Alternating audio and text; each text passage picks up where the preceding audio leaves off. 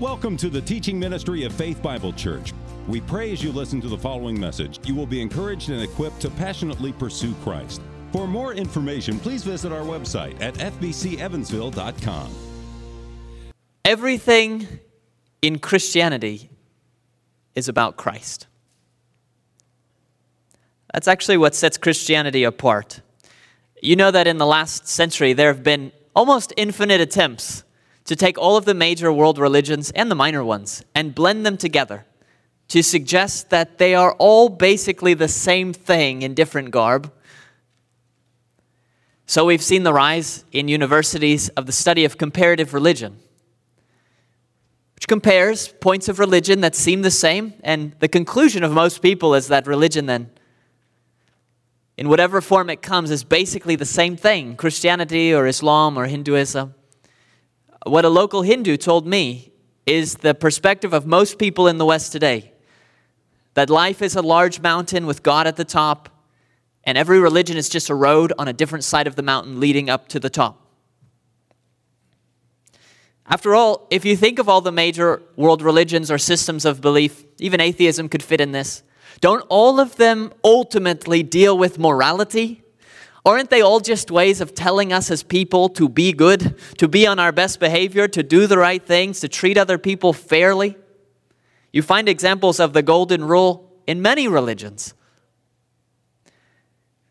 Aren't all religions, in some sense, an attempt to give us hope in the face of suffering and death? Christianity, Islam, and Judaism all trace their origins to Abraham, even. If you know any Muslims, you know that they have a respect for Isa, that's Jesus. They consider him a prophet, have that in common.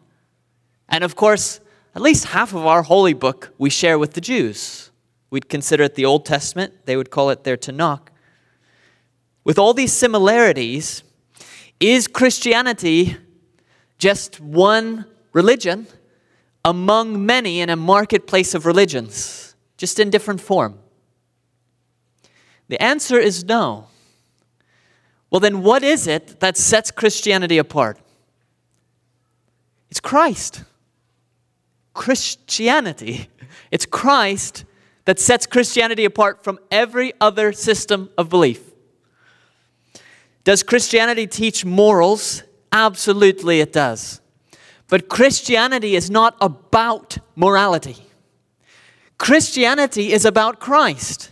And the morality that we hold to is what? Not us just growing in morality, it's us growing in similarity to Christ. Does Christianity teach about hope? Absolutely, it does. But it's not just hope for its own sake. It's not an opiate of the masses. It's not just a way to deal with or cope with suffering. Our hope is on the basis of Christ and His finished work for us. And what we're hoping for is an eternity with Christ. Christianity is about Christ. No other world religion puts this much emphasis, really all its emphasis, on one person. Of course, within Islam, you do have Muhammad. But he does not serve the same purpose as Christ does for us. We worship Christ. Christ is God. Christ is everything.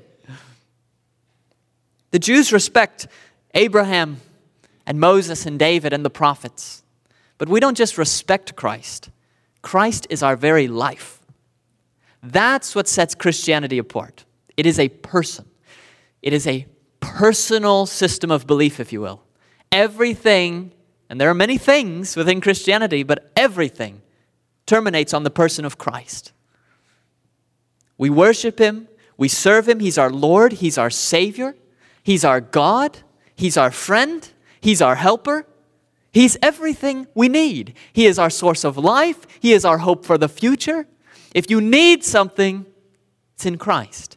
He is the bread of life, He is the living water. He is the manna come down from heaven. He is the door. He is our entrance to worship, worshiping the Father. He is our intercessor. He prays for us. He has guaranteed our salvation. He is our forgiveness. He is our righteousness. There's no other religion that takes one person and says that about him. That's what sets Christianity apart. And even within Christianity, this is a good test. Because, of course, there's all kinds of Christianities. This is a good test. You are entering into heresy or dangerous waters whenever your emphasis, even as a Christian, shifts away from Christ. If your emphasis, yourself or within a body of believers, shifts away from Christ onto morality, which is a part of Christianity, but if that's where your emphasis falls, now you trip right into legalism. Or if your emphasis shifts away from Christ into the freedom that you enjoy as a Christian, then you fall right into licentiousness. If your emphasis shifts from Christ to some other teacher, let's say Joseph Smith, you're a Mormon. If your emphasis shifts away from Christ to tradition, Roman Catholic or Amish, if your emphasis shifts away from Christ onto social activism, you may fall into theological liberalism and deny the gospel. If your emphasis shifts away from Christ onto conservative politics, you may slip right into a sort of dangerous Christian nationalism in a bad sense, or into just a kind of cultural Christianity. You're a Christian because of the way you vote. If your emphasis moves away from Christ anywhere, it's dangerous. And if this morning you yourself feel deflated, discouraged, de anything, it's probably because you're not emphasizing Christ. And He is the emphasis of your life and of Christianity and of all things. And I'm grateful, as we all should be, that the text we come to in Galatians today has this one singular purpose to push our attention onto Christ. Away from everything else, in this case, the Old Testament law, we'll see that, but on to Christ. You may remember from our study here in Galatians chapter 3 that Paul has been fighting against the Judaizers. They were people who did not emphasize Christ. They appreciated Christ, they believed in faith in Christ, hooray. But they emphasized the law of Moses. And they were telling Gentiles who were becoming Christians if you really want to be a Christian, great, believe in Christ, but that's not the emphasis. You've got to keep the law of Moses. So, Paul has been saying Abraham didn't. Paul has been arguing it's not the emphasis, it's not an ultimate purpose. It had a temporary purpose. And then the response was then why do we have a law if it's not to keep it and be righteous? And he's been answering that now since verse 19. Why then the law? And today he continues to explain by telling us the law has this purpose, just like everything else to push us to Christ. Let's see this in Galatians 3. We're going to start here in verse 23.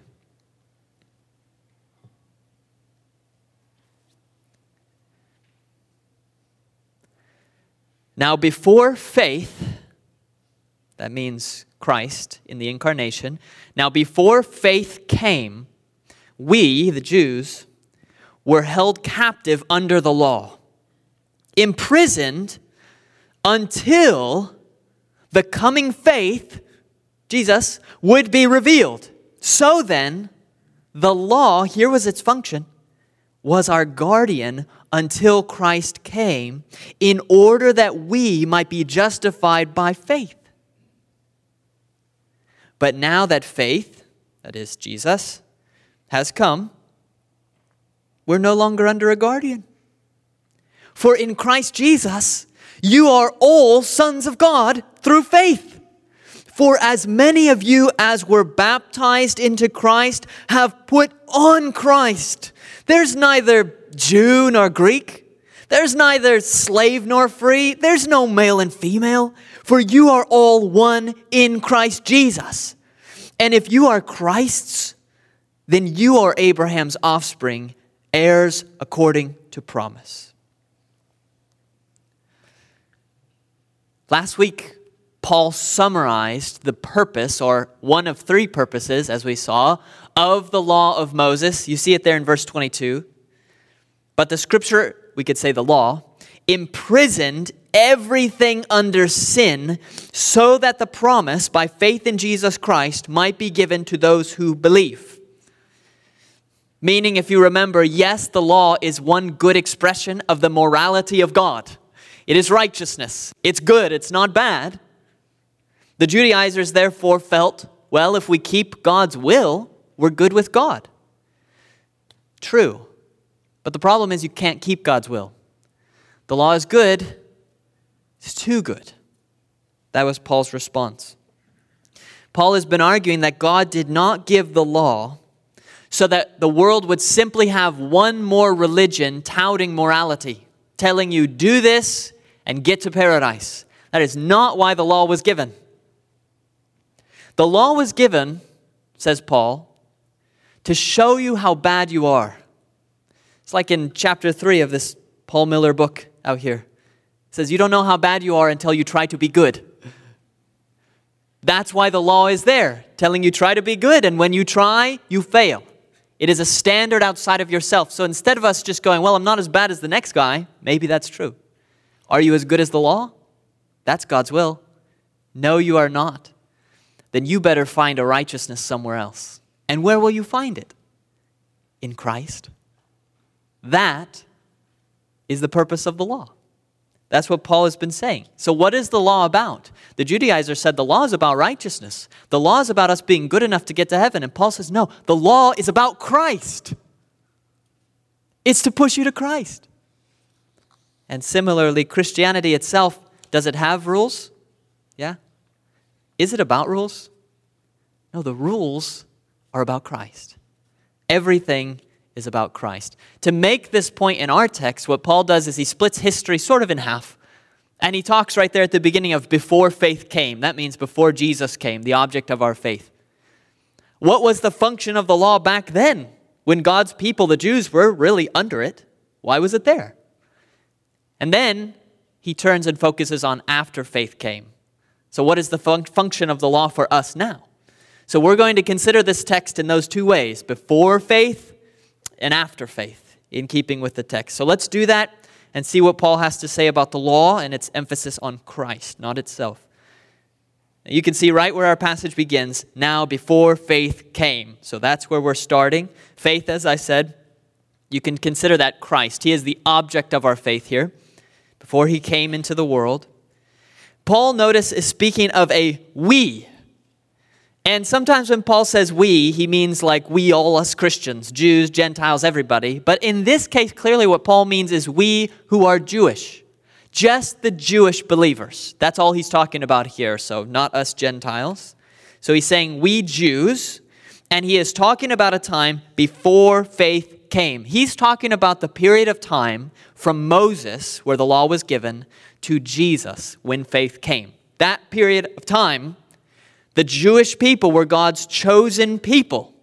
And they were, during that period of time, under the law. Even Christ, you remember, was born as a Jew under the law. So there's a real sense that they really were under the law. Here's Paul saying we're not under the law. But at that period of time, even those who believed were in some sense under the law they still had to keep the strictures of the law. They still had to do animal sacrifices. So if you were a believer at that period of time, Jewish believer, that period of time, you had to do animal sacrifices. You couldn't say, that's dirty business, I'm just going to opt out. You had to do it. You couldn't sow your field with two kinds of seed. That was part of the law. So you're under it and that you're obligated. That is, remember, an expression of God's will in that situation.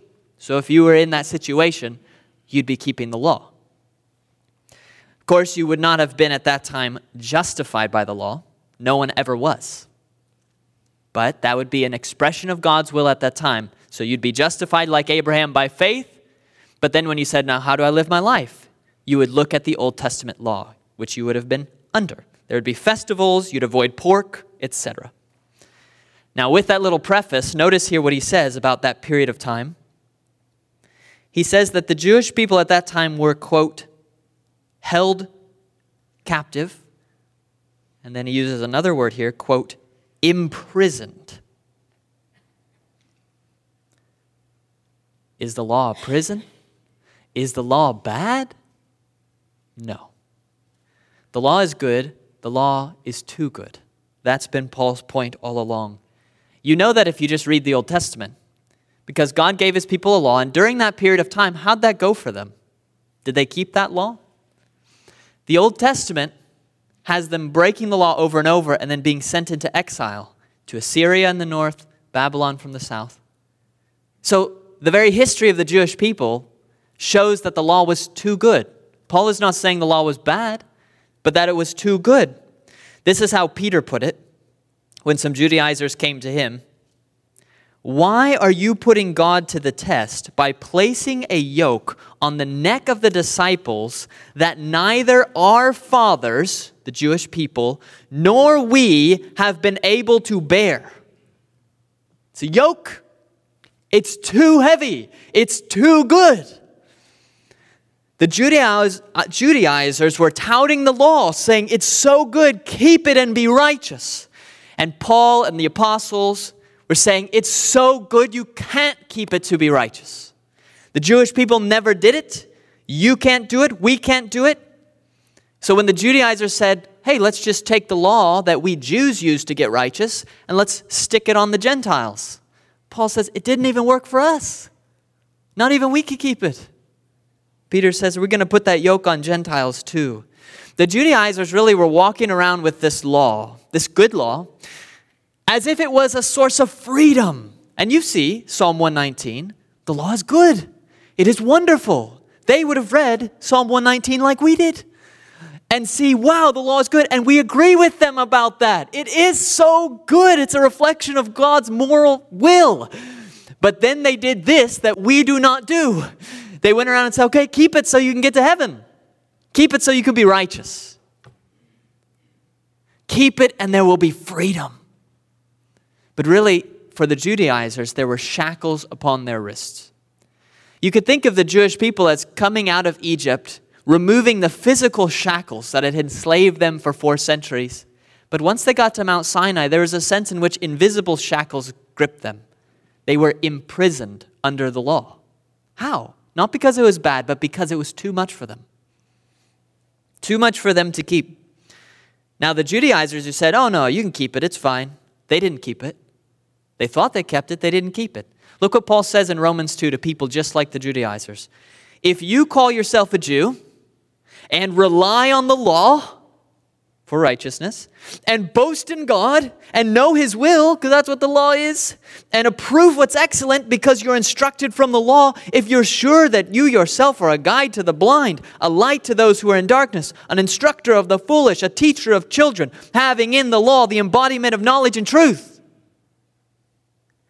You then who teach others, do you not teach yourself? Meaning, you're walking around with the law like, hey, Keep this and get righteous. You don't even keep it yourself. You can't. No one can. Is there anyone in here who has not violated don't lie? Anybody? Anybody? No. No.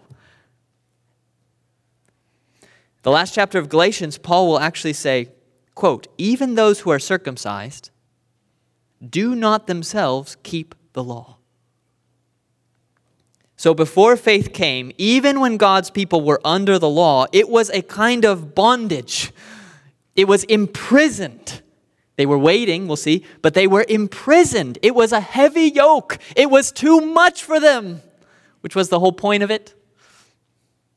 Now, this bondage, before we move on, I should note, stands as a warning for everyone, even here today, even though we're not in that period of time, but you have it in your Old Testament for a reason because we look back at that period of time, the people of Israel trying to seek righteousness by keeping the law. What they really did is they took their eyes off of God and put it on morality, on the law. The law itself became God to them. It's like they worshiped the Bible. They had their Bible, and it's like they worshiped that instead of God. That was Jesus' rebuke of the leadership. You take traditions, and then you trump the truth of Scripture the Old Testament.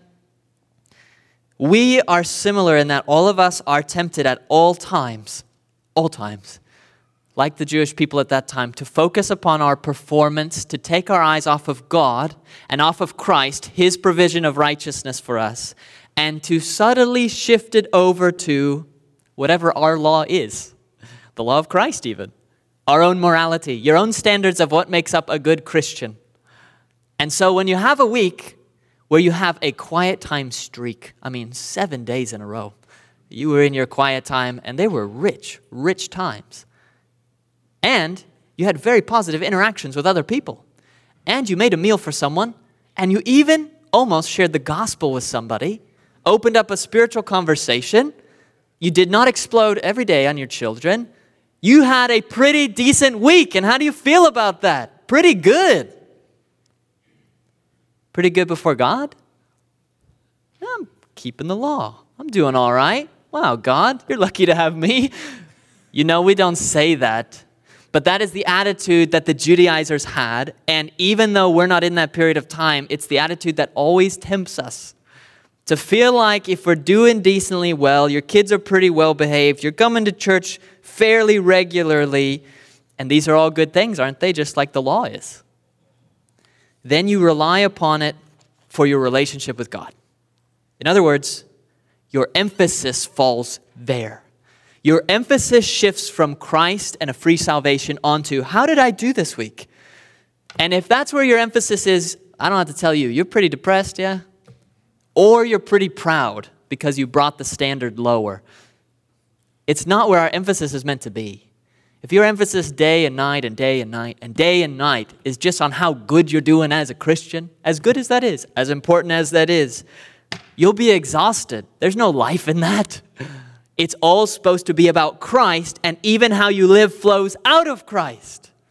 But the Judaizers made Christ a point on the side, and the main course was the law. It can be satisfying at first, but just like for them, it's a bondage. You can never parent well enough. You can never love your spouse well enough. You can never love others well enough. You can never resist temptation well enough to be good in God's sight. And if you try, this is exactly how you'll feel, if God's merciful held captive, imprisoned. Paul says that was the state of the Jewish people before faith Christ came. Now, as we continue to consider the purpose of the law, not to justify, he gives us this picture now of what he calls a guardian. If the law wasn't meant to justify, because we can't keep it, what's its purpose? And he says here the law was a guardian. Look at verse 24. So then, the law was our guardian until Christ came in order that we might be justified by faith. In other words, the law was not about the law, and the law was not mainly about morality. The law was about Christ to push people to Christ, to prepare the Jewish people for Christ. Now, this idea of guardian requires some explanation. At Paul's day, some of the wealthier families, what we'd call patrician families, some of the wealthier families in their household, they would have a person set aside. We'll call them a pedagogue, from the Greek word, so they had a pedagogue, and the pedagogue was often a slave in the household, but was an adult who was responsible for one or more of the children in the household. The pedagogue was not necessarily responsible for, for teaching the children, but for making sure the children got taught. Could enforce discipline, would take the children to school or to a tutor and back from the tutor, would make sure the child's doing what the child needs to do, going where the child needs to go, and actually developed a reputation in the ancient world for being strict and a stickler. I don't know they really were, but that's kind of the reputation they developed. That was a pedagogue, member of the household to help the children while they're growing up. And that, Paul says, is what the law was for the Jewish people before Jesus came. At that time, the Jewish people, even the believers, were like little children. They weren't grown up yet in the whole history of redemption. They were God's people, but they weren't grown up yet, and so God gave them the law, not to save them, not to make them children, but just because they are children, to help them to go where they need to go, do what they need to do, to prepare them so that when they reach adulthood, they're ready. Ready for what? Ready for Christ. This is the whole point of the law. We're going to see more about this next week at the beginning of chapter 4, so I won't say a ton about it. But let me just emphasize again this point Christianity in every part is about Christ. That's the point. So the law, the Judaizers say the law is about righteousness. No, the law is a pedagogue that's just teaching the Jewish people to prepare them for what everything's really about when faith came Christ. It's about Christ coming. He says, quote, in order that we might be justified not by doing the law, it pushes us away from it to be justified by faith in Christ. So, in the law, for example, there were animal sacrifices, which you've noticed, we're not doing that now, which is good. But in that period of time before Christ came, the Jewish people were required under the law to perform various animal sacrifices. Why? We know that animals never saved anyone. So why you kill animals? Some of the Greeks used to think, well, it was feeding the gods. We know that's not true. So why are we killing so many animals? Why does the river outside Jerusalem run red every Passover? Why is there so much death? Why is there so much blood? And why is it so closely associated to our sins? Here's why. Behold, the Lamb of God who takes away the sin of the world. If you had hundreds and hundreds and hundreds and hundreds of years as a Jewish person of seeing animals die in relation to your sin, then when John the Baptist makes that statement pointing to Jesus, you're ready. You should be, should be ready. In the law, God's people, for another example, were called to be separate from Gentile nations. Kind of the issue here, Jews and Gentiles. In the law, that was a requirement. They couldn't intermarry with the Gentile nations. They were given various things that made them distinct from the Gentiles. Why? Because God hates Gentiles? We're Gentiles. God doesn't hate us. Why? It was the pedagogue helping the child understand that God wants his people to be holy and set apart for him, like an unblemished bride. And the vile practices of the nations who don't know God can't have a part here because Christ is jealous for his bride. It was to get us ready to receive that. The Jewish people ready for Christ to come and have a precious people set apart for his own possession. It was just part of the teaching. In the law, there's a morality, sure. Why? To show God's people that they can't live up to the morality of God. That's why it's there. To show you you can't do that. Why is that so important? So when Christ shows up offering a different method of righteousness, namely faith in Him, they're ready. So we've tried to be righteous through the law a long time now, and all we got was exile. So when Christ says, Believe in me and I'll give you righteousness, they're ready. They're ready. These are all lessons that come from a guardian, guardian of the law. And the guardian is just there not to make children, the guardian is there to teach the children. And before Christ came, that was the status of the Jewish people. That's why they were under the law, not to make them righteous, but to prepare them for Christ. Now, we've seen then that function of the law before faith came, and now we need to move and see what has changed now that Christ has come. Now that faith has come. So we saw before faith, let's look at after faith, after Christ comes. How do we think of the law now? This is the time period we live in. So this is immediately applicable to us. Begin here in verse 25. But now that faith has come, we are no longer under a guardian. For in Christ Jesus you are all sons, full grown sons of God through faith.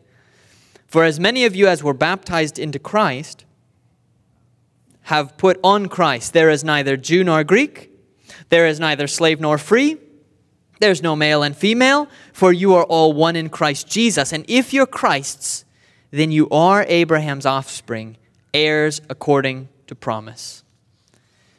Now, when he says that faith has come, we know there was already faith before this period of time because he's just been laboring to demonstrate that Abraham himself had faith long before Jesus came into the world. So when he says faith has come, he doesn't mean there was no faith before Jesus appeared in the world. But it's kind of like what John says in the prologue to his gospel that the law came through Moses. That was the emphasis there. But grace and truth came through Jesus. Not that there wasn't grace and truth before, but it became so clear when Christ came.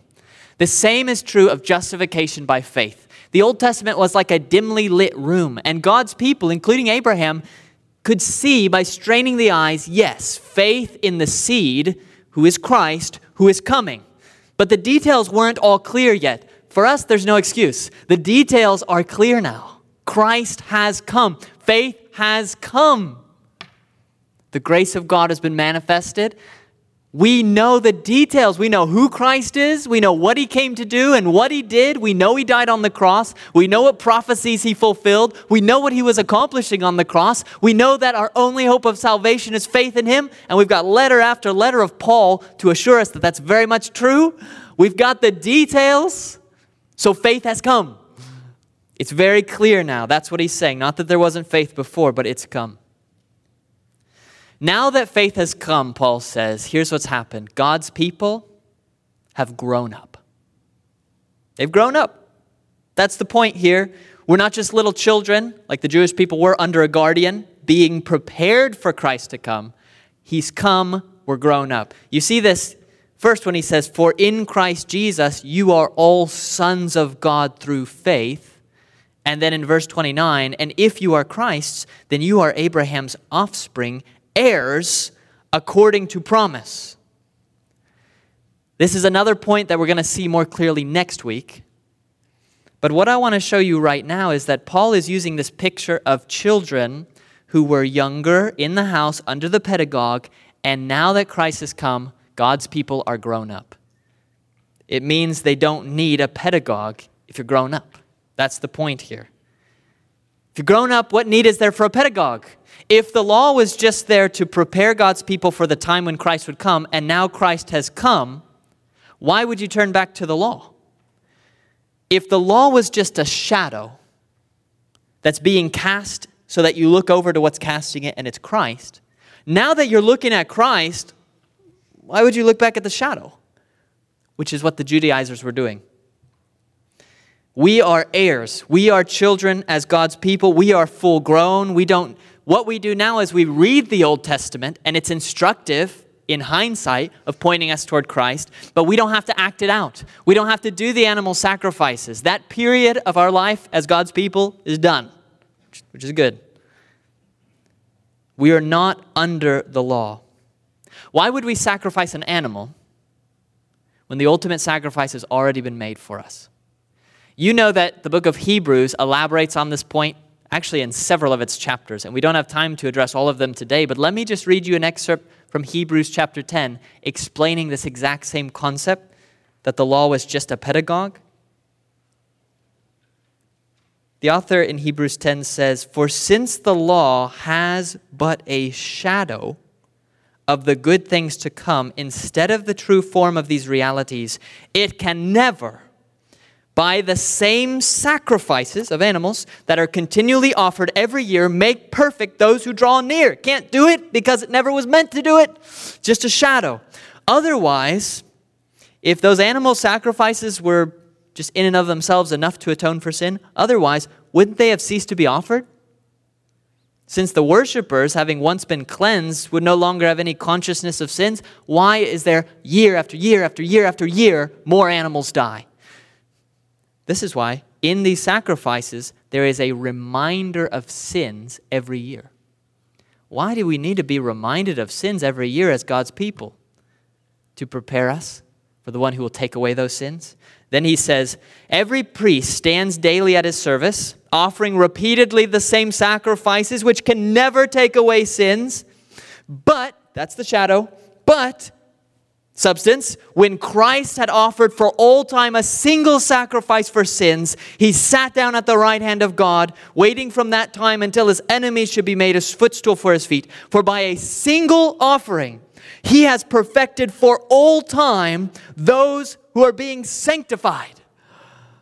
The law has, he says, but a shadow of the good things to come. The law is just there to prepare us for Christ. The law is a shadow that is cast by Christ. The sacrificial system, it's a shadow that Christ is casting. So now that Christ has come, oh, we look at him and we look at his one sacrifice, which is the substance. It's what the sacrifices were all about. And the morality of the Old Testament, which is a good expression of God's will, what is it about? It is to point us to Christ because we can't live up to the standard. We need Him. And now that He's come and we're looking at Him, go and sow two kinds of seed in your field.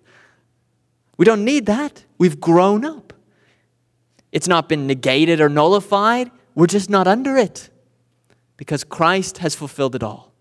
The perfect man, and we are united to Him the Judaizers treated the law as if it was the thing casting the shadow. It is just the shadow. That's Paul's point. Now that the thing casting the shadow is here, we don't need the shadow. You don't need to focus on that. It's like when you're watching a trailer for a movie you're excited is going to come out. Can't wait. Okay, watch the trailer. This is exciting. But now that the movie's come out and it's on your shelf, you don't go back and watch the trailer over and over. You got the whole movie. That's what Paul's saying. Why are you going back to the law? You've got the real thing here. You've got Christ. That's what the law was all about. And that leads us into now our final point in this text, which is the most applicable. It's a fitting kind of application at the end here. And it's here in verses 27 and 28. If all that we've said is true, then, for as many of you as were baptized into Christ have put on Christ. There's neither Jew nor Greek. There's neither slave nor free. There's no male and female, for you are all one in Christ Jesus. Now, those binaries he presents here, where you have Jew, Greek, slave, free, male, female, in the law, those mattered a lot. Uh, you had to be aware of what your status was. Are you a Jew? Are you a Gentile? That mattered a lot under the law. Are you a male or are you a female? It mattered a lot, dictated a lot of what you did under the law. What's your status? Are you slave are you free? That mattered a lot. There were laws about that, lots of laws about that. So those were things that the pedagogue used to prepare for the coming of Christ. But now that Christ has come, what Paul is saying, his main point here is only one thing matters anymore, and it is Christ. Your identity, which mattered so much in the Old Testament law, are you a Jew? That mattered so much in the Old Testament law. He says, that doesn't matter so much now. You know what matters? Are you Christ's? Christ is the substance. Christ has come. Faith in Christ has come. Are you trusting in Christ? Are you united to Christ? It's the only thing that matters. You all, and he's talking here, you got Jews and Gentiles in the church. It used to really matter. There used to be a huge wall in between them. He says, the wall fell down in Christ. And all that matters now is that all of you are one because you're in Christ, because you've believed in Him. The law was a kind of barrier, temporary, but a sort of barrier with all the regulations that kept the Gentiles away from the Jews. is part of the instruction there. But now we are not under the law. Gentiles and Jews come together because all that matters now is are you in Christ? That's what matters. Under the matter under the law these other things mattered no longer.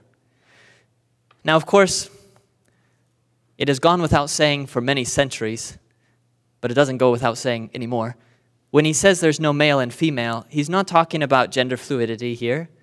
That's clear from all the rest of the New Testament. And that was a comment that we didn't have to make until just really recently in history. But the idea of no male and female, it's clear that Paul doesn't mean to remove every possible distinction that there is. Paul, as a Jewish person, when he would think of gender fluidity, really would have thought more of things like Sodom and Gomorrah. I mean, he was a Jewish person, that was in his scriptures before the law. Was not something removed. So God, Paul knew God made people male and female. This is a text that's been used again only very recently to try to defend the idea of gender fluidity. We know that's not true even if you just look at Paul and that's it. Because Paul, for example, clearly distinguished roles of husbands and wives in Ephesians chapter 5 in marriage. They're different. Or in 1 Timothy chapter 2, Paul makes very clear that only men are supposed to be in the leadership in a church. So Paul's not saying, in an absolute sense, I don't see any male or female. It's not true. Paul even was aware that he was a Jew, and he practiced some of Judaism himself, some of the law even. He didn't have to, but he did. So it's not like he didn't know there was ethnicity. It's not like he didn't know there was gender. Even to slaves in the ancient world, Paul gave specific commands for them. So he's not eliminating all those distinctions. But what he's simply saying is your primary identity. You know what matters so much more than all of that? Your unity in Christ, you being in Christ. Look at verse 27. That's what he's focused on here. He's using first baptism as a picture. Because in baptism, what happens? You've died to your old self, you're raised with Christ. A new start, and you're in Christ now. That's not what happens when you're physically baptized, but that's what baptism represents, that that's happened in you. Even the immersion in water, in some sense, is like a picture of just being immersed in Christ. And then he says, You've put on Christ. It's another picture of putting on clothes. That's how united to Christ you are. It's like he's everywhere around you, whether in the water, he's everywhere. He's close, He's everywhere. You are in Christ. That's what matters now. That's the emphasis. So, right now, you may be one of any number of other things. You're either a male or a female. You're either fairly rich relative to society or fairly poor. You either have a really good paying job and are well respected, or you don't. You either are a sort of popular person or you're not. You're either maybe athletic or you're academic. You may be fun. You might be serious. You might be white collar. You might be bl- blue collar. You might be black. You might be white. You might be a mom. You might be a dad. You're married. You're single. And those are the things we focus on. And he says, stop focusing on that. Focus on Christ. And compared to being in Christ, that stuff, 10,000 years, you don't care. You're in Christ. In conclusion, is that how you think about yourself? When you stop and think about yourself, what's the first thing that comes into your mind? Is it, I'm just not a very good Christian? Oh man, my prayer life, we're doing a quarterly focus on prayer. It's just like a quarter of guilt. I'm just not good at praying. I never have been. I get distracted. Is that the first thing that comes in your mind? Is it, ah, I should share the gospel more? I'm not doing that enough. Not like so and so who does it all the time. Ah, is that the first thing that comes into your mind? Ah, I'm not good at reading. Here's recommending books. I can't even read the Bible. I'm struggling with that. Is that the first thing? Are those good things? Yeah, you should do those things. They're good things. But is that the first thing that defines you? Is how good or not good you're doing as a Christian? No, no, no. This is the first thing that defines you more than anything else. You are, our text says, Christ apostrophe S. You are Christ's. You are in Christ. Christ is in you. You abide in Christ. Christ abides in you. You're united to the life of Christ. You draw your nutrient from Him. When you do what is right, it is not you, it is Christ who is in you doing what is right. When you die, you will die in the arms of Christ and be carried by Christ on the basis of Christ's sacrifice into an eternal paradise with Christ. Your whole life is Christ. So everything else you're worried about, whether that's your male, female, whatever it might be, doesn't matter. Doesn't matter that much. Compared to the fact that you are in Christ. You are Christ's. And may God help us with all the distractions we have this week to remember that that is true of us.